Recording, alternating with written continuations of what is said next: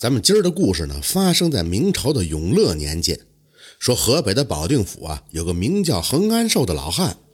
恒安寿啊是个农夫，家里边呢只有二亩薄田。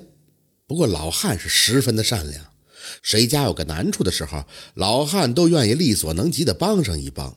最让百姓称颂的是，这恒安寿竟凭借一己之力修了一座桥。原来啊。他所在的村子被一条大河围着，数百年来，村民们进出村子那都是靠着一根绳索撑船渡河。可不幸的是，恒安寿的新婚妻子就在一次渡河时，绳索突然断裂，命丧在了河中。恒安寿悲痛地把妻子下了葬，他在妻子坟前立下誓言，要在那河上建起一座桥来，以安慰他妻子的在天之灵。打那以后。恒安寿每次从田里回来，都会挑着竹筐到山上捡石头。众人呢都以为是恒安寿因为妻子过世得了失心疯了，也有人说呀他是个傻子。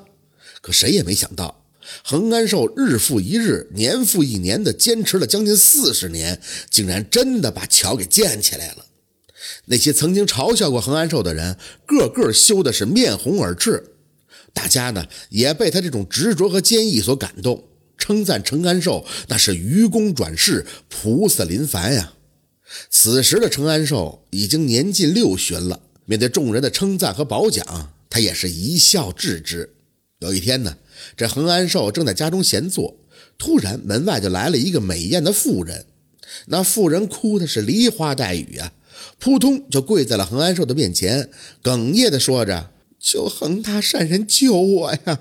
这恒安寿不明所以呀，搀扶起那妇人就说道：“你是谁家的娘子啊？有何难处？缓缓说来，我老汉能帮，肯定在所不辞。”那妇人就说道：“奴家乃是临镇的，姓蒲，名月娘。奴家卓夫是个浪荡的赌徒，去年时因欠了别人的赌债，被人打死了。昨日正值卓夫的忌日。”奴家梦见卓夫托梦说他已经投胎到您家做了个牛，奴家此番前来是想将牛讨走，悉心喂养他，也不枉我们夫妻一场。恒安寿听完了以后，十分的惊诧，自己家确实有一头牛，那是去年自己从集市上买来的，不曾想却是这蒲月娘的亡夫投胎所化。但是恒安寿心中存疑呀，于是就问道。你如何能证明这牛就是你那亡夫所化呀？那蒲月娘就说：“我们之前夫妻恩爱，加上卓夫昨夜托梦，倘若您让我与牛相见，定有显兆。”恒安寿就把这牛牵到了蒲月娘的面前。当时啊，正值酷暑，蒲月娘站在牛的面前，大汗淋漓，是声泪俱下。那牛在蒲月娘的脸上嗅了嗅，随即用舌头开始舔蒲月娘的脸。直到最后，那牛也是两眼流泪呀。恒安寿在一旁也不禁的动容，自己对妻子一往情深，没想到世上竟有比自己还情深之人，化成畜生还不忘妻子。蒲月娘哭着说道：“自己只有二两银子，还是东拼西凑借来的，算是给恒安寿一些补偿。”这恒安寿摆摆手就说道：“嘿。”我一个糟老头子，将死之人，要这些银子没有用。既然你们夫妻相认，也是一种缘分啊。你且把牛牵走，好生照料便是了。这银子也请收好。你们年轻人未来的路还长着呢。蒲月娘是千恩万谢，辞别了恒安寿，牵着牛就朝后山走了。当蒲月娘走到后山的一处山坳时，一个男子从树林中闪了出来。对蒲月娘说道：“看来我的办法果然行得通，骗得这头牛来，你功不可没呀！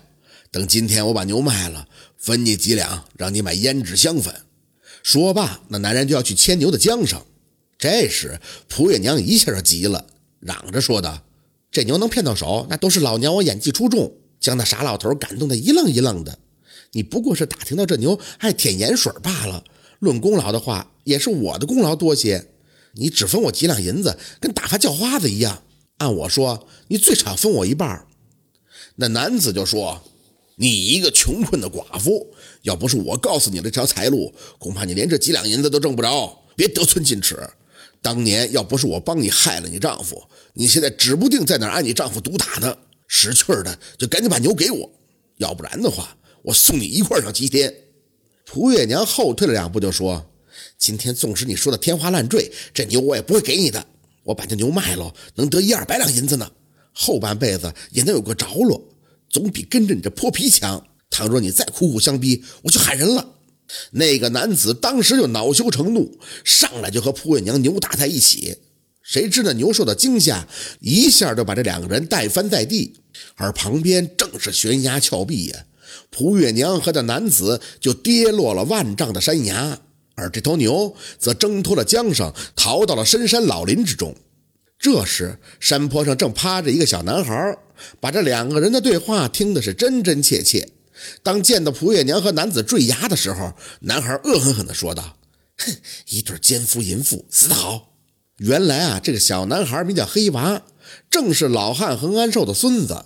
而恒安寿家的这头牛，平日里也是黑娃的喂养。黑娃呀，本来和几个伙伴在山上打鸟，后来小伙伴们都陆续回家吃饭了，只有黑娃还在山上溜达。无意间就听见这两个贼的对话。当时呢，他一眼就认出了自己家的牛来，但是因为自己只是一个小孩，也不敢贸然上前呀。和蒲月娘一起的那个男的，黑娃认得。昨天黑娃放牛的时候，那男的看见牛舔黑娃的脚，就好奇的上前询问何故。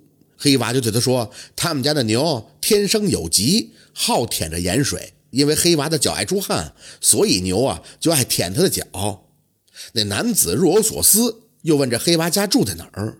黑娃呢也是如实的相告，不曾想男子竟让蒲月娘将牛骗走了。原来啊，这蒲月娘的脸上和脖子上涂满了盐水和辣椒水那牛闻见盐味之后，乐得上前去舔，又因为辣椒水太辣了，牛被辣的是泪流满面呀。恒安寿哪知道其中的隐情，还以为那牛是真情流露，这才上当受骗了。如今这两个贼人分赃不均，双双的坠崖，牛也不知了去向。这黑娃急匆匆地跑回家，告诉爷爷：“黑娃呀，是恒老汉十年前在河边捡的一个孤儿。当时恒安寿正在修桥，见从上游飘下来一个木筐，筐里放着一个男婴。恒老汉见男婴可怜，便收留在家中。都说这孩子名字贱，好养活，他干脆就给他取了个名叫黑娃。”自此以后，就跟着黑娃以爷孙相称。恒安寿听黑娃讲完了以后，摸着黑娃的头就说：“我家黑娃没事就好。如此说来，那两个贼都是杀人害命之徒。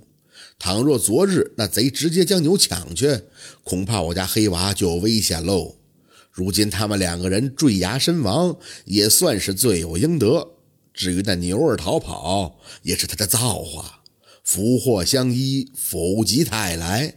虽然牛儿没了，但是我家黑娃还在，这是好事儿啊。